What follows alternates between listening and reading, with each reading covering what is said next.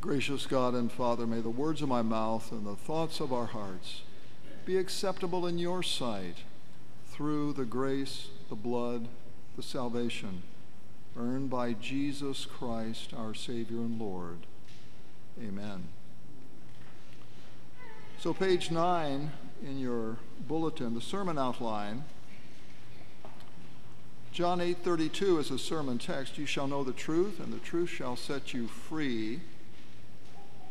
This verse has been called the most misused or abused verse in the Bible. It is constantly misquoted and misapplied. For example, Mary Baker Eddy, the founder of Christian Science, which is neither Christian nor science, quoted John eight thirty-two in the front of her book, Science and Health with Key to the Scriptures.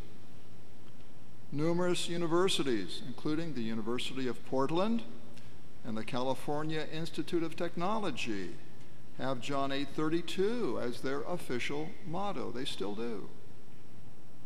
It even appears carved in stone at the headquarters of the Central Intelligence Agency in Washington, D C John eight thirty-two has become a well-worn slogan, but few know what it means or think about what it really means. So let's look at it in context. Verse thirty-one, your gospel reading. Jesus said to the Jews who had believed in him, "If you abide in my word, you are truly my disciples." Now, to abide means to dwell. We get our word abode from that, dwelling place. Jesus is saying to make his word your home. It's the place you come back to every day. You return to it every day. To abide in his word means that he, Jesus, is the ultimate authority in your life. For the Christian, there is no higher authority than Jesus Christ. That is to say, if you want to know about creation and human origins, rather than speculate about it, you go to the words of Jesus. He addresses that issue. If you want to know about the sanctity of marriage, you go to Jesus. He defines what marriage is, one man, one woman for life. If you want to know what happens when you die, you go to Jesus, who said, "I am the resurrection and the life. He who believes in me will live, even though he dies. And whoever lives and believes in me will never die." To abide in his word means that whatever he says is the gold standard by which you judge what is right and what is wrong, what is true and what is false. Now verse thirty-two. "And you will know the truth, and the truth will set you free." Now, when Jesus speaks about truth, he's not speaking of it in a general or some abstract fashion. He himself is the truth, as he says in John fourteen, "I am the way, the truth, and the life." But if Jesus said to you, to you personally, that the truth will set you free, what does that imply about you? It implies that you're not free. It implies that you're a slave. Roman numeral two. Christ's audience heard verse thirty-two as an insult. They heard it as an insult. Now, I don't think Jesus meant it as an insult. He's speaking the truth in love to those who had believed in him. They no longer will, by the way. They're going to depart. But they had believed in him, and they're not buying what he says. They feel insulted. It's as if I, I came up to you and said, "You will know the truth, and the truth will make you smart." What does that imply? You're not smart. It's as if I walked up to you and said, "You will know the truth, and the truth will make you honest." I'm implying that you're not honest.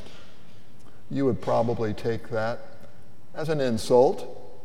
In the same way, when Jesus says, "You'll know the truth and the truth will set you free," he's implying they are not free people at all. They are slaves. and they feel the insult. Jesus and his Jewish audience are really talking past one another. The Jews think of freedom as liberation from foreign domination, as some sort of external tyranny, tyranny from without. Jesus speaks of freedom as liberation from the dominion of sin. It is a bondage from within. It's internal tyranny. Letter A, Martin Luther defines sin as self-centeredness. And really, when you stop and think about it, that's what sin is. It is, as Luther said, a turning inward on oneself, turning away from others and inward toward oneself. And letter B, that means self, not Caesar, is the most despotic emperor and master of all. The enemy within you is far more dangerous than any enemy outside of you. We say things like, he is his own worst enemy. Well, it's true not only of him, it's true of you and me, it's true of all of us. I have done more damage to myself and to my relationships with others than anyone else has done to me. And I don't think I'm alone. I become my own worst enemy when I compare myself to others around me, when I, I look at what they have and what God has given them compared to what God has given to me or not given to me. I become my own worst enemy when I project my own feelings onto other people and then I blame them for having those feelings. I become my own worst enemy when I carry a grudge and refuse to forgive, conveniently forgetting that if I refuse to forgive others, my Heavenly Father will refuse to forgive me. Some of the greatest regrets I have concern the things I've said and done or left undone, rather than anything that someone else has said or done to me. And that's why Saint Paul wrote these words in Romans seven, the good that I should do, I don't. The evil I don't want to do, that I keep on doing. That is the kind of bondage that Jesus draws our attention to when he says everyone who commits sin is the slave of sin. But if the Son sets you free, you will be free indeed. Now, our culture defines freedom in a political way. Freedom from despotic rule, freedom from external control. But Jesus would say that our problem is not external, it is internal. Our problem is a heart enslaved to sin or enslaved to self-gratification. Political freedom by itself, as wonderful as that may be, is still bondage to sin. Our founding fathers fought for freedom. They achieved independence from England. But Jesus would say to them, political freedom is not enough. King George the Third is not the most despotic master. Your own sinful nature is. You are still in spiritual bondage, for whoever practices sin is slave to sin. And that's your real problem. Your real problem is not England, it's your own hearts. The civil rights movement began in the nineteen fifties with the Montgomery bus boycott. It continued in the early sixties with the Freedom Riders, and they successfully integrated interstate bus service. A historic civil rights bill was signed into law in nineteen sixty-four, and the Voting Rights Act followed on its heels in nineteen sixty-five. Now, the people involved in that movement are real American heroes, and they are among my heroes. And yet Jesus would say to all of them, if you do not abide in my word, if you do not know me as the ultimate truth, you're still slaves to your own desires and passions, for whoever practices sin is slave to it. The L G B T Q movement achieved, through judicial fiat, the legalization of same-sex marriage in twenty fifteen, so that gays and lesbians are free to marry. But Jesus would say to them, as he would say to all of us, If you don't know me, you are not free where it counts. On the inside, you are still in bondage to yourselves, for whoever practices sin is a slave to it. So Roman numeral three, freedom is not liberty to do whatever you want, but the liberty to do what you ought. It's not liberty to do whatever you want, but the liberty to do what you ought. It is the ability to do what is right, to do what is noble, and what is loving. Freedom is the ability to do those things you were incapable of doing, you had no desire to do before you belonged to Christ. Serving myself is a bondage I cannot liberate myself from. Serving myself does not satisfy my deepest longings. It isolates me from others. It puts distance between myself and my loved ones. That is not freedom, it is bondage. True freedom, spiritual freedom, is the ability to love others as you've been loved by God. Freedom in Christ is the ability to forgive others as you have been forgiven by God at the cross. Freedom is the ability to forget myself long enough to serve my neighbor in love and to experience the joy and the satisfaction that comes from giving rather than taking. That is freedom, and that is what you and I were created for. That's the life God destined you and me to live. You cannot live for others until you believe in the one who lived and died for you. You cannot serve others until you believe in the one who serves you with his blameless life and with his innocent suffering and death. Jesus said, "If the Son sets you free, you shall be free indeed." Letter A, freedom results from knowing truth. And truth, I would put truth there with a capital T, because truth has a name. The truth is a person, it is Jesus. He's the ultimate truth about God, the ultimate truth about God, the final revelation of God. God came into the world fully human, not to be served, but to serve, and to give his life as a ransom for many. That is not a self-centered life. It's the opposite. It is a life lived for the sake of others. It is a life that unites people. It is a life that reconciles people, and it is a life that you have been baptized into. Letter B, your baptism, and this is how Scripture speaks of it, your baptism unites you to Christ's death and his resurrection life. And I quote from Romans six, "We are those who have died to sin," Paul writes. "How can we live in it any longer?" Well, let me ask you this. When did you die to sin? Was it yesterday?